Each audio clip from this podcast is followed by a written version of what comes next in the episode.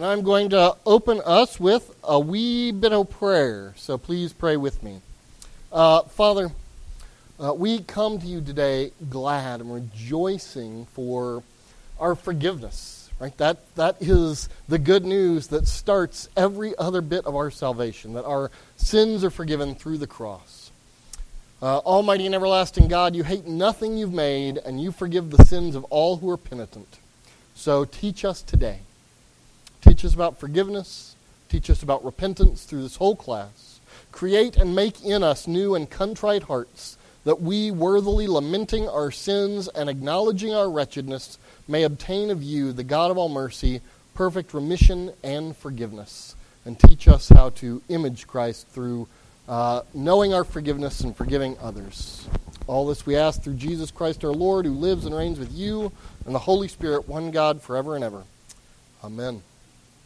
So, uh, about, I don't know, three months ago, I taught about uh, forgiveness. And it was just a one off class, and then we kind of left it. Uh, but several folks asked if I could cover more uh, about forgiveness. And so Mike and I have been talking. And so what I'm going to do is four weeks on forgiveness and repentance with sort of a special emphasis on complex issues surrounding uh, forgiveness. so uh, today, it, we're going to go back over a lot of the same ground I went over in that uh, first lecture, although we're going to stay more with uh, a theological and biblical grounding. So we're just going to basically create some concepts. And next week, we'll come around to the application, the how to, as it were, of forgiveness. And then we're also putting repentance in there because forgiveness and repentance are intimately tied together. So uh, each and every one of these four weeks, I would like us to memorize this uh, one Bible verse, Ephesians 4, verse 32, uh, which is Be kind to one another, tenderhearted, forgiving one another as God in Christ has forgiven you. Oh, sorry, I haven't memorized a slightly different translation than I put in there. But uh, so let's let's all say this together, and uh, throughout the week, I would encourage you guys if you don't already have this verse memorized to spend a little bit of time uh, memorizing it. Here's a freebie. So I, I spend probably 30 minutes a day doing Bible memory, and I actually have an app that essentially works as flashcards. But uh, essentially, what, what I, do, I do, I have three parts. So I'll say it phrase by phrase until I can say each phrase by memory, and then I'll get it where I can say the whole verse by memory. And then in my head, I imagine each word typed out in whole while I say it, and then I do it again, imagining I were, er, I were writing it in cursive in my head. And then I'll say it again one more time really rapidly. But once I do that a few times, and then I ref- review it a few days, it's amazing how long those things stick in your memory. So that's, that's a little memory trick I use. That has nothing to do with forgiveness and repentance. That's just a Bible memory trick. uh, but let's Let's say this verse together. Be kind to one another, tender hearted, forgiving one another as God in Christ forgave you. So today's goal is really just to remember uh, a lot of what we went over three months ago um, and to just have a good understanding or comprehension of what it is we're going to do. So I really just want us to sort of have these concepts in our heads. Uh, today's goal is not necessarily application or figuring out complexities of things. It's just getting this stuff in our head and sort of knowing the basic concepts. Uh, and we're going to do a lot of that through looking at uh, just verses in the Bible. But I want you to know that if any of you want to do some uh, reading on your own. a lot of what I am teaching on is based on these resources right here. So, one is our denomination's hot off the presses DASA report. Uh, that is uh, domestic abuse and sexual assault report. So, uh, some wonderful elders and counselors that are members of our denomination got together and wrote this. It, it is sort of a handbook of how to deal uh, with domestic abuse and sexual assault, but a big part of dealing with that is also addressing forgiveness and many of the complexities uh, thereof. So, this is a fantastic resource. It is available for free uh, at uh, the PCA's website. So, you know, just just Google, uh, you know, PCA sexual abuse report. You'll find it. Uh, no problem. Uh, and then last week, Mike showed you guys a video from someone named Diane Langberg. Now, I am privileged in that I've actually met Miss Langberg and studied with her a little bit. She did some guest teaching at Covenant Seminary while I was there. Uh, and many of you know I spent several years as a drug and alcohol rehab uh, counselor. Uh, and these two resources written by Miss Langberg were very, very uh, useful. So, one is uh, Suffering and the Heart of God How Trauma Destroys and Christ Restores. Uh, and the other one is Counseling Survivors of Sexual Abuse. Now, I, I know there's a lot of sexual abuse resources coming up in this talk on forgiveness. It's just because those happen to be some of the best resources that have been written on forgiveness. It's not meant to be a special emphasis on sexual abuse, that's just how it went down. Um, so I absolutely recommend uh, Dr. Langberg's books. Uh, and then also, uh, Dr. Dan Allender wrote a great book back in the early 90s called Bold Love. And again, this is actually specifically dealing with uh, confronting and forgiving people, especially in complex uh, situations. Uh, and so he's got a lot of practical advice and really uh, tries to deal with a lot of the um, the gray areas that come with forgiveness, especially in hard situations. Now, this other one I'm hesitant to show you because some of you with a history at Heritage have a little bit of, you know, quasi PTSD over this resource, but I do actually think it's a good resource. And that is Ken Sande's The Peacemakers. Don't shut me down because you had it shoved down your throat a decade ago, okay?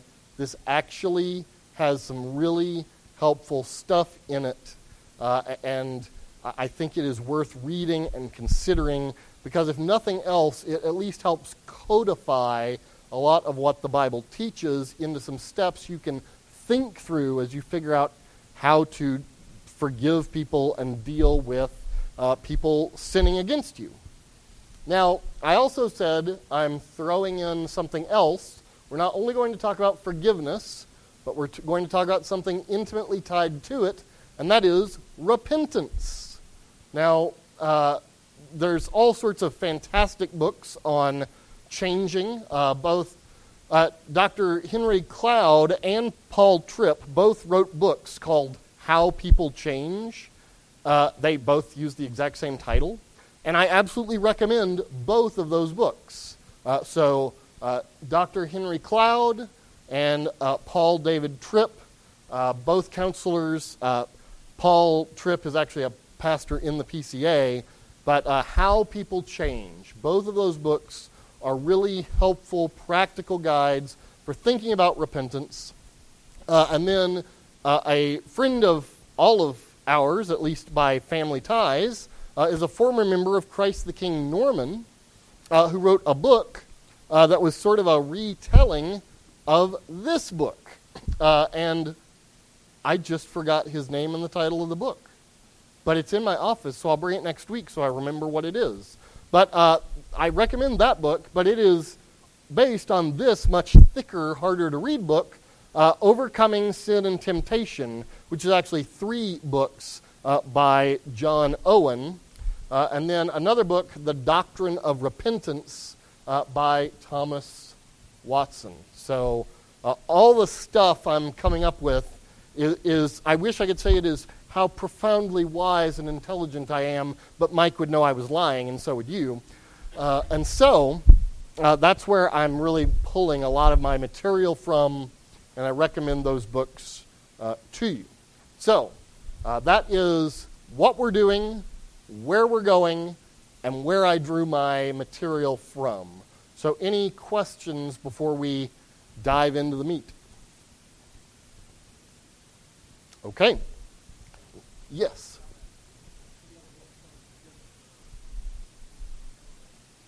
Okay, apparently there are two little books on forgiveness on our book rack in there. I've never read them. I know nothing about them. They're here, so they're probably fine. I, am hesitant to endorse anything I haven't read, so. Um, all right. Let's start with things you may have heard about forgiveness. Forgive and forget. That's what forgiveness is. You just need to forget everything that happened to you. No. Just let it go, let it go. No. We should not just let it go because that's not forgiveness and it's not always safe.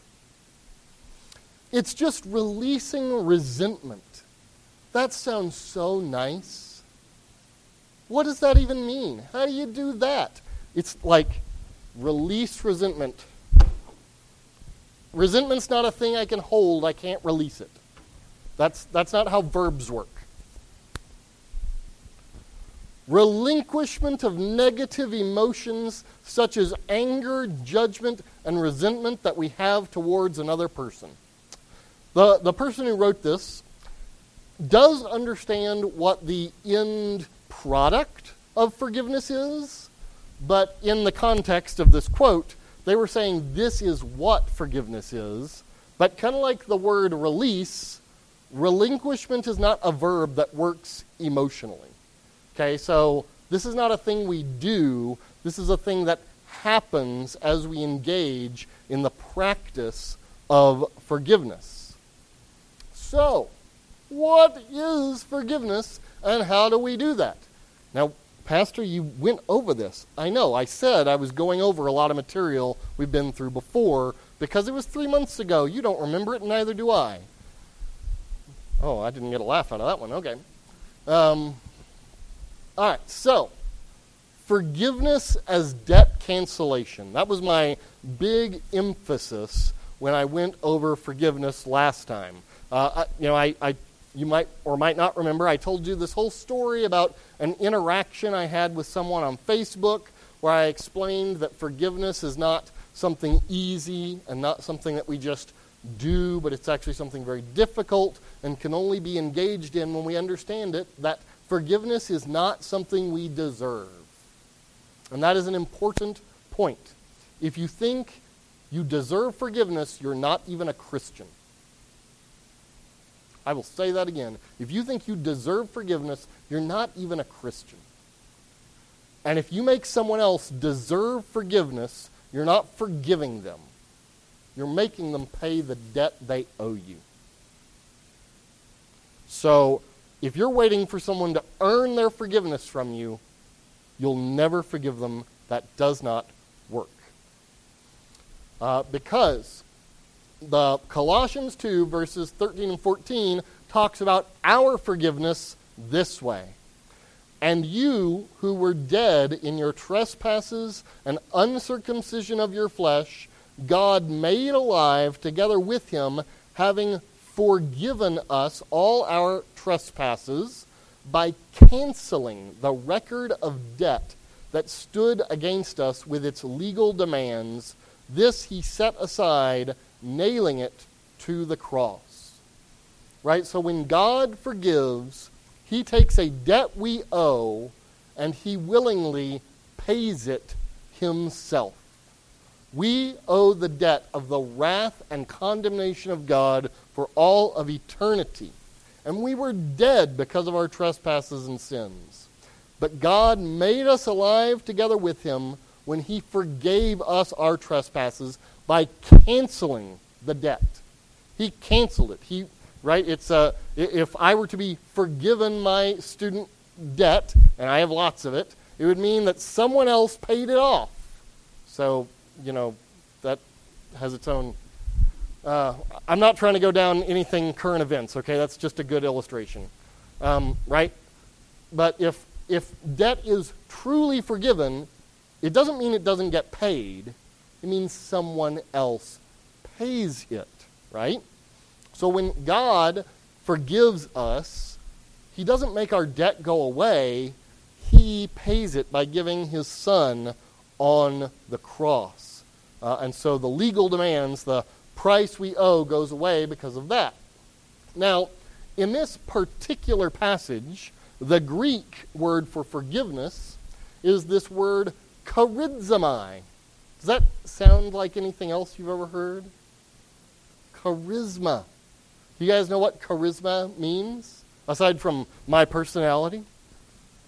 Uh, it actually means gift.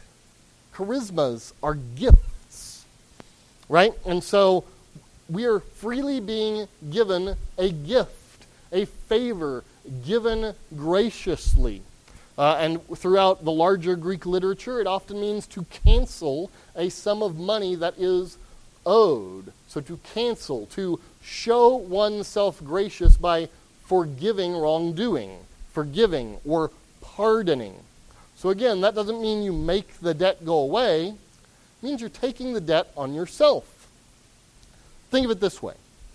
Um, Caitlin and I own a lamp that is worth $6 million. We don't really, but pretend we did. So we own a lamp worth $6 million. And you come over to our house because, you know, we're going to eat barbecue and then wash our hands and play board games. Don't play board games with dirty hands, uh, or you'll owe me a debt, okay? Uh, right? But let's say, getting ready for barbecue, you knock over our $6 million lamp. There are now three possibilities. Possibility number one you go buy us a new $6 million lamp. Uh, possibility number two you pay us $6 million so we can go buy a new lamp. Possibility number three we live without the lamp. But here's the thing if we live without the lamp, we still ate $6 million. Right? So if we forgive you that debt, we really just ate the debt ourselves. We paid it ourselves via agreeing to not have that thing. Right? And so, again, we definitely don't have a $6 million lamp. If we did, I'd already sold it.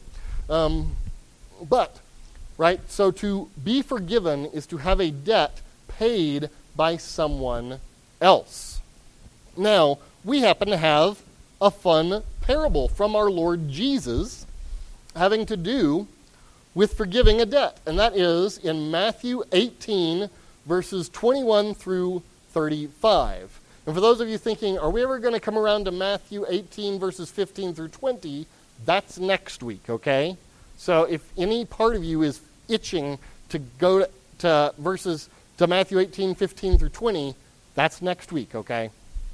Uh, but if, if anyone beats me to turning there, please read it real loud. All right, I got there first, so I guess I'll read it. Then Peter came up and said to Jesus, Lord, how often will my brother sin against me and I forgive him? As many as seven times? Jesus said to him, I do not say to you seven times, but 70 times seven. For those of you good at math, that's 490. Um, Therefore, the kingdom of heaven may be compared to a king who wished to settle accounts with his servants. When he began to settle, one was brought to him who owed him 10,000 talents. So that is like a lifetime's worth of wages, okay? No one can pay that off. It's not possible. And since he could not pay, his master ordered him to be sold, and his wife and children, and all that he had, and payment to be made. So the servant fell on his knees, imploring him, Have patience with me, and I will pay you everything. That's impossible. No, he couldn't. And out of pity for him, the master of that servant released him and forgave the debt. Right? So, again, It's not that the master isn't, get, you know, it's not like that money just vanished into thin air.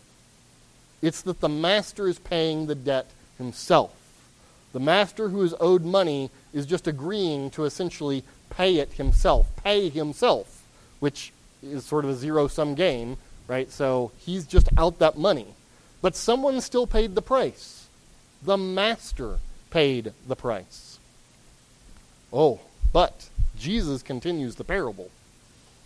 When that same servant went out, he found one of his fellow servants who owed him a hundred denarii. Right? So, I mean, that's like uh, a third of a year worth of work, maybe a full year, depending, but that's, that's payable. It can be done. Um, and so this servant seized the other servant and began to choke him, saying, Pay what you owe! So his fellow servant fell down and pleaded with him. Have patience with me, and I will pay you. But the servant refused and went and put him in prison until he should pay the debt. When his fellow servants saw what had taken place, they were greatly distressed, and they went and reported to their master all that had taken place.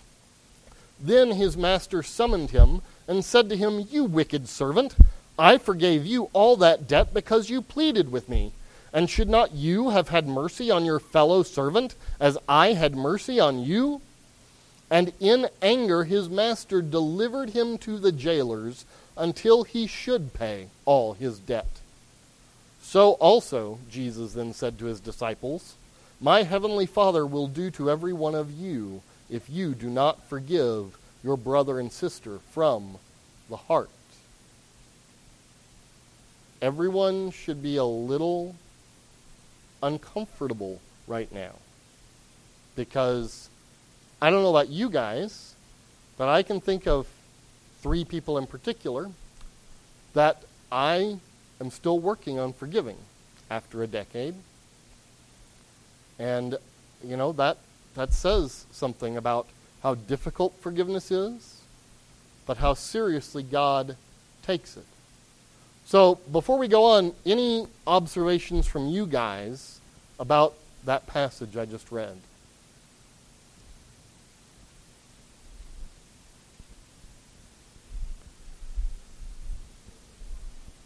He can take it back. Ooh, what does that mean?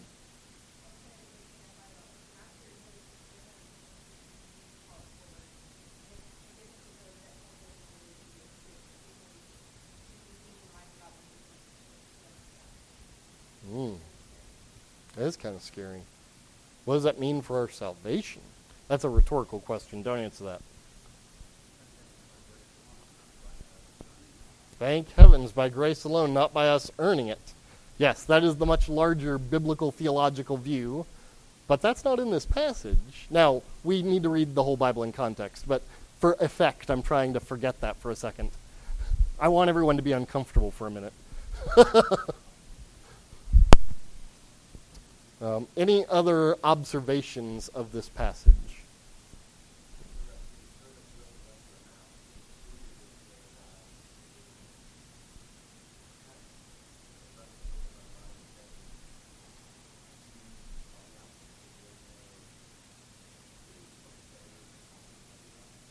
Ooh.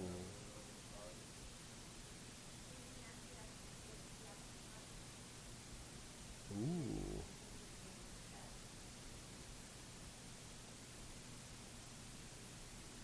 That's that's interesting.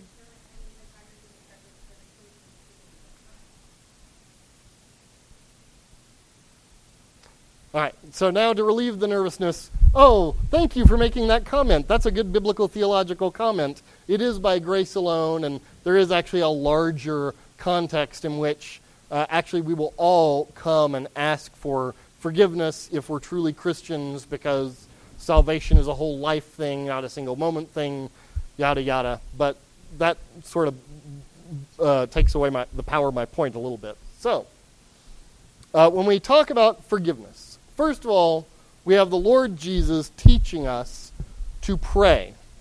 And, and once again, he makes a, so this was actually earlier, assuming this was near the beginning of his ministry. In the Lord's Prayer, right? He teaches us in the fifth petition to pray, Forgive us our debts as we also have forgiven our debtors. But then when he finishes the prayer, the very first comment he makes is about forgiveness. For if you forgive others their trespasses, your heavenly Father will also forgive you. But if you do not forgive others their trespasses, neither will your Father forgive your trespasses. Now, I actually think there is a larger point here that people who are unforgiving people, people that never forgive, should seriously doubt their salvation. Now, that's not, there's a bunch of complexities, okay? That's not a black and white statement. I've already said I struggle with forgiveness, and Lord, I'm pretty sure I'm saved. Uh, but uh, I do, right? There is this concerted actual knowledge of my need to forgive and efforts to forgive and a real progress in forgiveness that we'll talk about here in just a minute. Now, in the Matthew passage, both in the Lord's Prayer that we pray and in his immediate teaching, it's a different Greek word for forgiveness, this one being aphiemi, uh, which means to release from legal or moral obligation or consequence, right? So uh, when Barabbas was no longer going to be put to death, he himself was aphiemied, right? The consequence of what he had done was being taken away. It was canceled, remitted, or pardoned. Meaning that those whom he had killed, their families were not going to get their pound of flesh, as it were. And by the way, uh, I just finished by doing some morning devotionals in Leviticus this week. Trust me, the Bible is fine with the idea of a pound of flesh. Someone murders, you kill the murderer. Someone steals your stuff, they're supposed to pay you back. And if they were being deceitful, they're supposed to pay, you back five times what they took from you. Right, there, there is eye for eye, tooth for tooth is real justice. Uh, the Bible's very clear about that. So, uh, the Westminster Larger Catechism says that in the fifth petition, which is forgive us our debts as we forgive our debtors, acknowledging that we and all others are guilty both of original and actual sin, and thereby become debtors to the justice of God, and that neither we nor any other creature can make the least satisfaction for that debt, we pray for ourselves and others that God, of His free grace, would, through the obedience and satisfaction of Christ, apprehended and applied by faith, acquit us both from the guilt and punishment of sin, accept us in his beloved, continue his favor and grace to us, pardon our daily failings, and fill us with peace and joy in giving us daily more and more assurance of forgiveness, which we are the rather emboldened to ask and encouraged to expect when we have this testimony in ourselves that we from the heart forgive others their offenses. So, did you notice the way the Catechism puts that? It says, much like in James 2 that I preached on a couple weeks back, right? We, we are not forgiven because we forgive others. We know we are forgiven because we forgive others. Right? It's a work in our hearts that is worked because we know the grace of God that we are forgiven. And where we are struggling with forgiveness, we not only trust the death of Christ, which pays for all of our sins, including the sin of unforgiveness, which, by the way, forgive, refusing to forgive someone is a sin, but we also trust that uh, in double imputation. That is, not only are our sins paid for by Christ on the cross, but we get credit for the perfect, full life. That's the grace of God. Uh, you know, that's what actually keeps us in good with God when we continue uh, our, in our sinfulness. So, uh, any other sort of questions or thoughts so far before we just look at some other passages about forgiveness uh, in the Bible?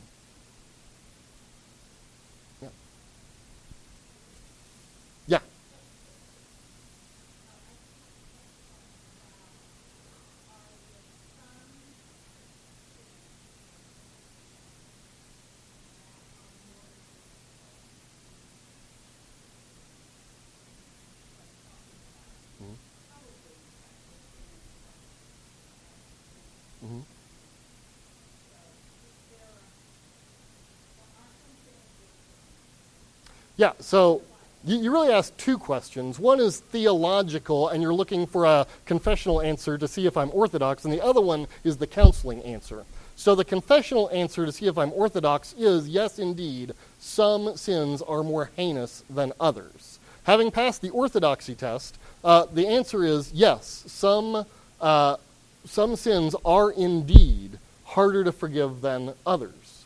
Right? It is far harder to forgive someone that has sexually assaulted you than someone that has merely stolen from you. I, I, I would wager. Maybe I'm incorrect about that. Maybe it depends on what they stole. Uh, but that's certainly, uh, yes, there are things that are harder to forgive than others, and there are because there are sins that are more heinous than others. Uh, so, Isaiah 43, verse 25, which is similar to what's in Jeremiah 31, 34, God, talking about forgiveness, um, says, I, I am he who blots out your transgressions for my own sake, and I will not remember your sins. Now, there's some profound things there and a question. So, what do you think the profound things are?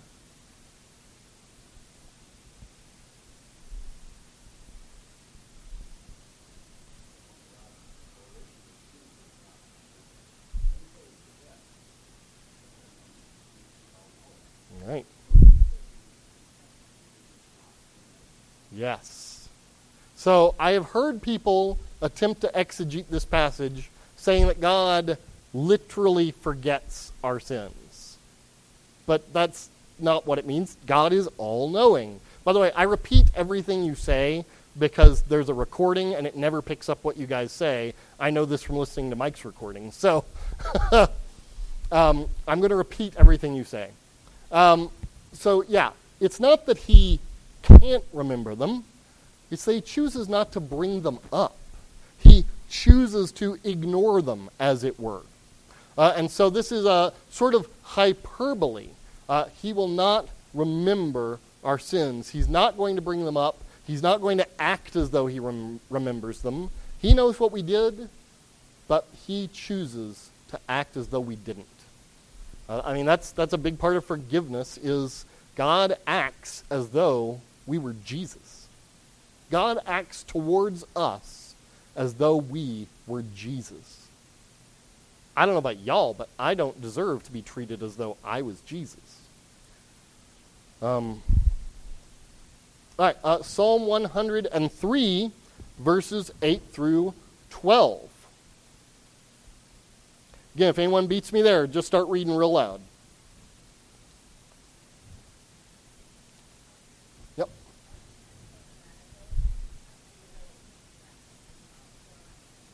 Ooh, yes. Yeah.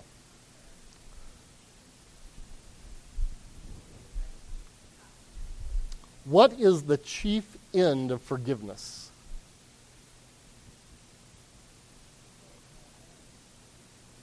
All right, I'm going to ask it again. Say it more like you know the answer because you do. What is the chief end of forgiveness? To glorify God and to enjoy Him forever. Yeah, God forgives us because it brings glory to His name. Is God a narcissist? No. God is the only person who deserves to have His name glorified. In fact, it would be morally wrong to not glorify His name because that's who he is. And that's how good he is. It would be morally wrong not to glorify God's name. So it is perfectly right and just and moral for God to do things for his own sake. So forgiveness, his choosing to overlook our sins, is so that we'll say, Praise the Lord. God has forgiven our sins. Praise the Lord uh, which is what the psalmist does in Psalm 103. I'm going to pick up, I'm actually going to pick up in uh, verse 6, not verse 8. Uh, Yahweh works righteousness and justice for all who are oppressed. He made known his ways to Moses, his acts to the people of Israel. Yahweh is merciful and gracious, slow to anger, and abounding in steadfast love.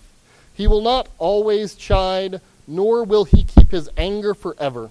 He does not deal with us according to our sins, nor repay us according to our iniquities. For as high as the heavens are above the earth, so great is his steadfast love toward those who fear him. As far as the east is from the west, so far does he remove our transgressions from us. I know I don't have it up on the screen, but thoughts, observations of Psalm 103 there.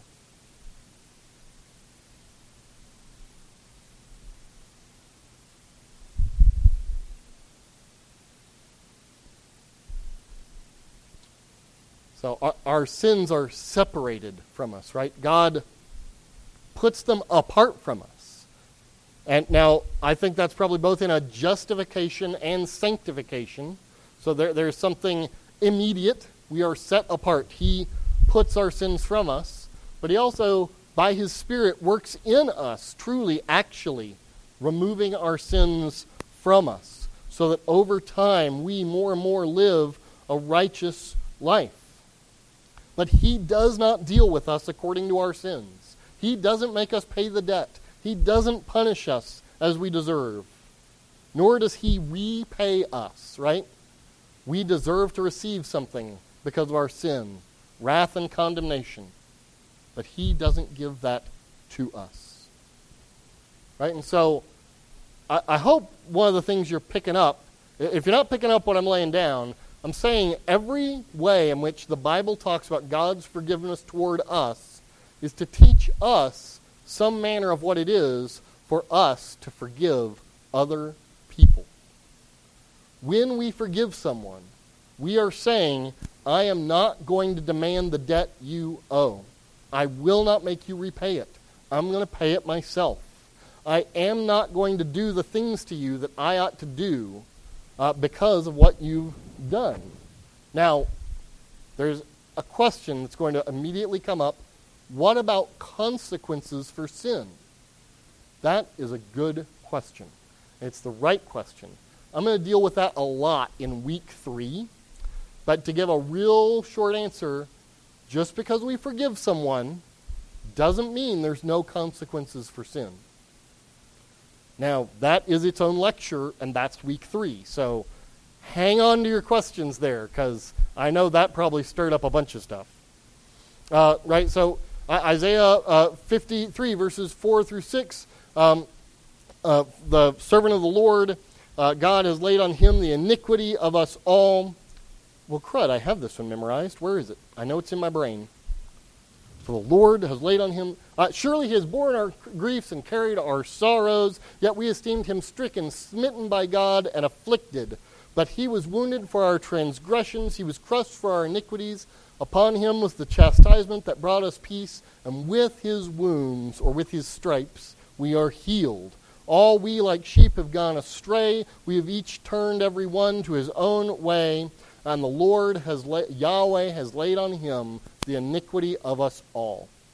Right? That is how forgiveness happens. Again, the debt doesn't actually vanish, the debt gets paid by someone else. Uh, and that someone for us is Jesus. And of course, it's that very forgiveness that uh, allows us to be able to forgive others. Hence, our memory verse and the instructions of Colossians uh, 3, verses 12 through 15. God eats popcorn. Um, that's, if, you, if you ever are trying to memorize the books of the Bible, the prison epistles, God eats popcorn. Galatians, Ephesians, Philippians, Colossians. That's a freebie. Um, all right, uh, so put on then, as God's chosen ones, holy and beloved, compassionate hearts, kindness, humility, meekness, and patience, bearing with one another, and if one has a complaint against another, forgiving each other as the Lord has forgiven you. So you also must forgive. And above all these, put on love, which binds everything together in perfect harmony and let the peace of Christ rule in your hearts, to which indeed you were called in one body, and be thankful. Right? So the instructions of both our memory verse and Colossians are very clear. We're growing up in love for one another, forgiving like as in the same manner which God has forgiven us. And so that's why I, that's why we're going through all of these verses because as we look at all this, we're seeing what it means that God has forgiven us and we're recognizing that we have to know that forgiveness so we can know how to forgive someone else because we're going to have to act like God when we forgive someone else. We are acting like God in a right way when we forgive other people. Come back, slide. I didn't want you to go away yet. Um, sorry. It's what happens when you use technology.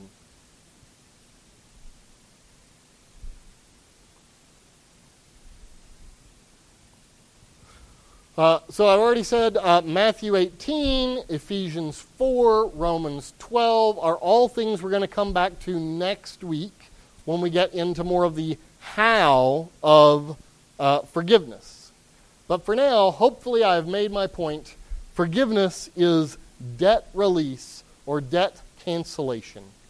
As uh, Miroslav Volf, uh, the Croatian who was, see, saw horrible genocide, uh, wrote, uh, the heart of forgiveness is the generous release of genuine debt. The generous release of genuine debt. Uh, or as uh, counselor Mike Wilkinson put it, a helpful way to think about forgiveness is absorption. Imagine you're in traffic and another driver swerves into your lane, cutting you off and forcing you to hit the brakes to keep from crashing into his bumper. What do you do? Well, if you flip him off and slam on your horn, not for safety, mind you, but for payback, you offend everyone else around you. Um, what I always worry about Christians that have Christian bumper stickers on their back, because let's face it, none of us are a good witness for Jesus in how we drive, okay? None of us are that sanctified. Um, they, they have to tolerate your road rage on top of the usual stresses of commuting. Furthermore, maybe the guy who cut you off didn't mean anything personal by it.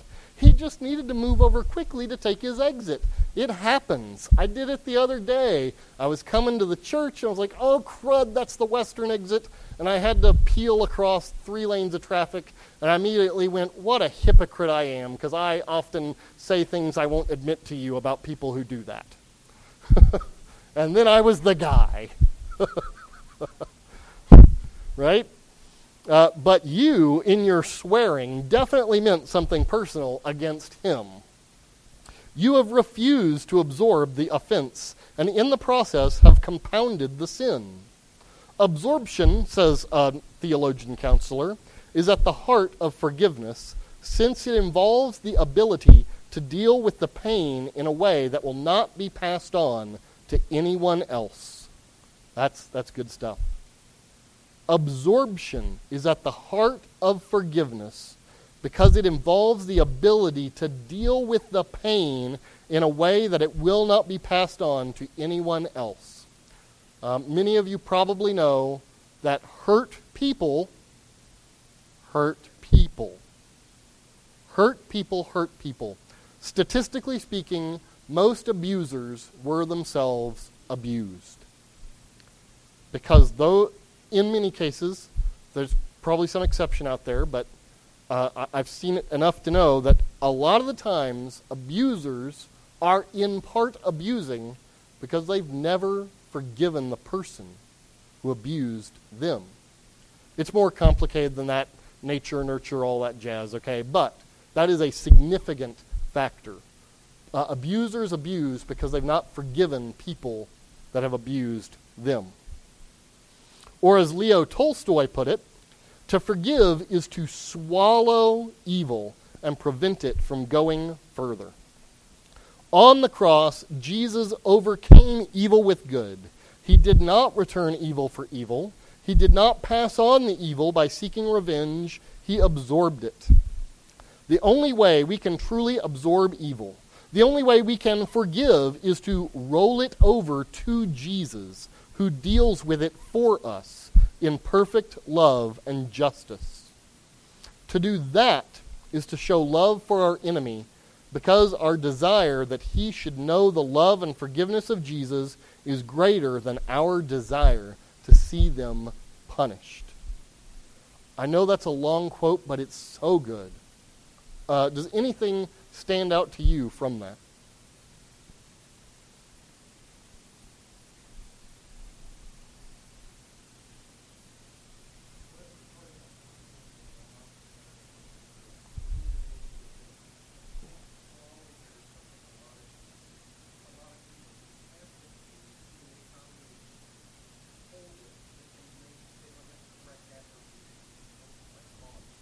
Right.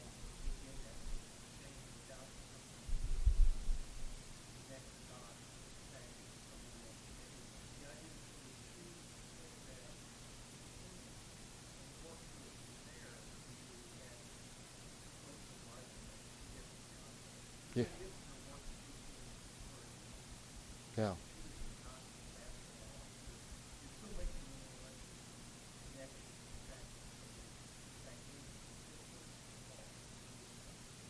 Yeah. Yeah. So, uh, yeah, where I'm trying to re-say things. So, yeah, that the idea that um, that, that that we're absorbing it, we're we're choosing not to pass it on because we've actually understood where our own hurt comes from, and choosing not to give that to another very consciously, intellectually. Is that a good summary of what you said? By the way, if Hal and Bill would teach this class, it would be way better. I don't know why I'm the one teaching it, but I don't know. um, so anytime you guys want to talk, you can save my hide because you'll make it better.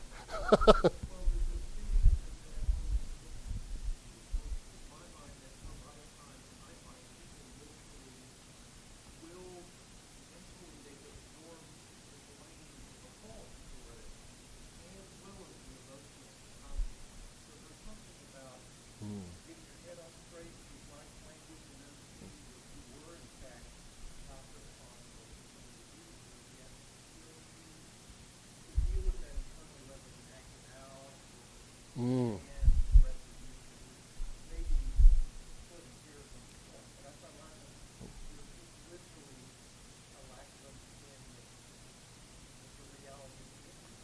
Right. Yeah. R- realizing that the abuse is not your fault. Realizing that you didn't bring it on yourself. There's nothing wrong with you. Uh, Diane Langberg, talking about abuse, talks about how when someone has been abused, uh, a, the, the image of God has been injured. And that is, that is heresy in its highest form. The reason it is so terrible to hurt fellow human beings is because we are injuring the image of God itself. Because we're made in God's image. Uh, and so it is incredibly serious to hurt another. Uh, but and often people cannot make what Hal is saying is often people can't understand it wasn't their fault that is brought onto them, uh, and so that is part of why they can't work through it. But often people uh, who have sort of mentally absorbed what was uh, his phrase, uh, they've mentally absorbed the fact that it wasn't their fault, and so they're able to take it on themselves because they understand their own duty uh, to take that price on themselves. Yeah, John.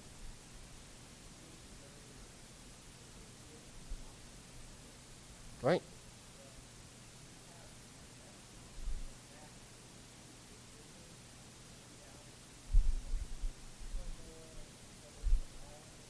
Mm.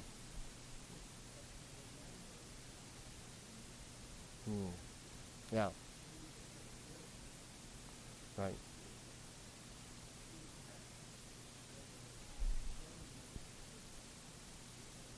Oh, I, I, I like that. I think that's I think that's right. Um, forgiveness is not forgive and forget. Forgiveness is forgive and remember, but have some peace about it. Now, obviously, that's not that's often not perfect in this lifetime. Okay, I, I have forgiven those guys some. In fact, I wrote them a letter. Uh, but some days I'm still angry, and some days I still cry. So it's not perfect yet. But I have forgiven them some. So it's often not perfect in this life. Um, there, there's a guy in Utah who's a counselor, uh, and, and I love uh, what he says.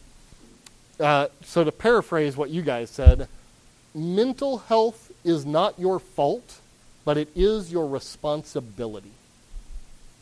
Mental health is not your fault, meaning if you were abused or bad things happen to you, whatever, mental health is not your fault, but it is your responsibility to go and try and be better. Now, uh, I actually do want to talk about some of the complexities of forgiveness. I know I said this would be week three, but after all these sort of hard hitting statements, um, I think you can be left with a lot of confusion if I don't at least briefly address this. So, some more from Diane Langberg. Uh, forgiveness is to lay aside, let go, put away, yield up, and pardon. But when you push others to just forgive, and I have heard counselors and pastors say, you just need to forgive. And I'm afraid that's what you may have heard me saying, and it's not, right? To push others to just forgive as if it was something that could be done quickly or easily without a consideration of the consequences of that sin, we have adopted a superficial view of sin. Right? So I know I've been going through all these Bible verses and sort of hammering home what it is, but please don't hear me saying, you need to forgive right now, and if you haven't, there's something wrong with you. I mean, there is something wrong with all of us, but often this just takes time. And that's okay. I'm going to go with okay. Yeah.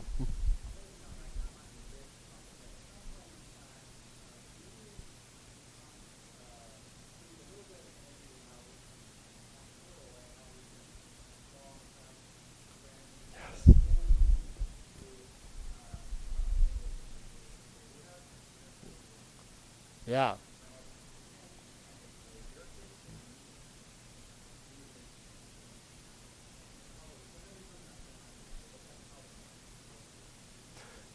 Yeah, uh, so, so what Andy asked is uh, at some point in the class, uh, can I make sure that I deal with how we, because we're a priesthood of believers, can all pastorally help our friends and family uh, forgive others without just saying, well, you're a Christian, so you need to forgive now. Uh, and the answer is yes. That is basically the next three weeks uh, because we're going to talk about what is repentance. That just got that just summarily got moved to next week because I looked at the clock.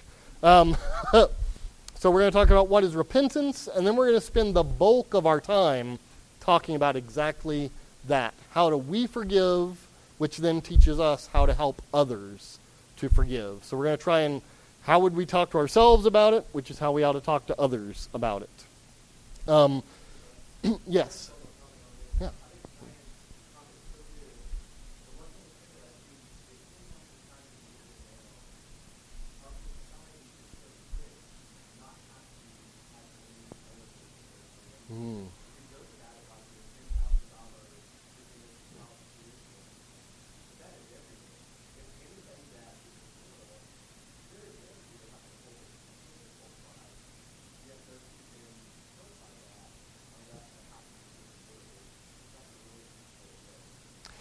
Yeah, and, and, you know, that's why there are complex issues. So I want to be careful here because there are complex issues in our criminal justice system. But as a general statement, so I'm making a blanket general statement that the minute you start asking questions and I have to qualify it will fall apart, okay? So don't ask any questions. Most of our criminal penalties are not harsh enough. That's not what you thought I was going to say, is it?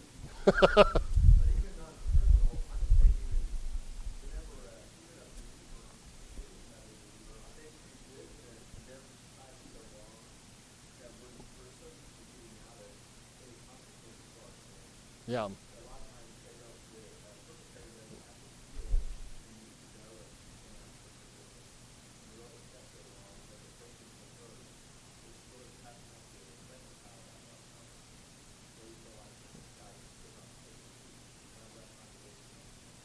Yeah, absolutely. And uh, so, just to summarize what he said, um, in, in American society, so many people basically don't take the idea of sin or take the evil things that people do seriously enough so that we don't really make people fully pay for their sin. Uh, and that, yeah, I, I think there's a lot of truth to that.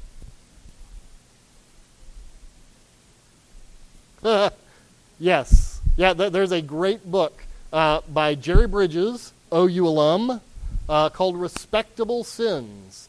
By the way, if you read it, you'll be convinced all of us are going to hell. So please read it. Um, uh, all right, uh, from the DASA report, which I said I've drawn a lot from, forgiveness precedes reconciliation and or restoration and they make a complicated argument from acts 2 22 through 41 i'll let you go figure out that argument for yourselves i don't have time for that um, but uh, however, forgiveness does not always indicate reconciliation or restoration. I think that's important. Forgiveness does not always indicate reconciliation or restoration. Forgiveness and reconciliation are not the same. And that's going to matter when we deal with some of the ways you may have been hurt. And some of the ways we look at things going on in people's lives and go, well, there's all this mess. Well, yeah, there is, but you know what? I don't know if that can be reconciled, but there's still a duty to forgive. And again, we'll talk more about that in week three. Uh, forgiveness is both an event and a process, Ken Sande says, and, and I think that's right. There, there is an there are is an initial and many subsequent points of saying, ah, all right, I forgive them. I do forgive them. I choose to forgive them. Arr! I forgive them. I choose to forgive them. Arr! I forgive them. I choose to forgive. That is normal, okay? So there's nothing more wrong with you than is wrong with everyone else uh, if you go through that. Uh, C.S. Lewis, in his reflections on the Psalms, said, There's no use in talking as if forgiveness were easy. We all know the old joke You've given up smoking once, I've given it up a dozen times. In the same way, I could say of a certain man, Have I forgiven him for what he did that day? I've forgiven him more times than I can count. For we find that the work of forgiveness uh, has to be done over and over again. We forgive, we mortify our original offense, and we discover the old resentment blazing away as if nothing had been done about it at all.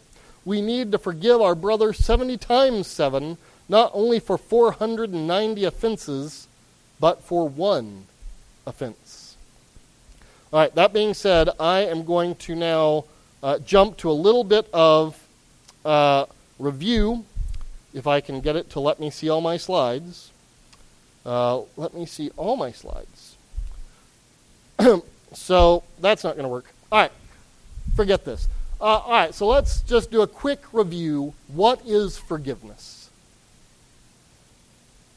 Forgiveness is debt cancellation. Is forgiveness easy? No. Uh, is forgiveness a one time event? No. Uh, any other? All right, so now, uh, in order for me to pray us out, you have to name at least two things that stood out to you from this lecture. That is the price for me praying and letting you go. Name two things that stood out to you from this lecture.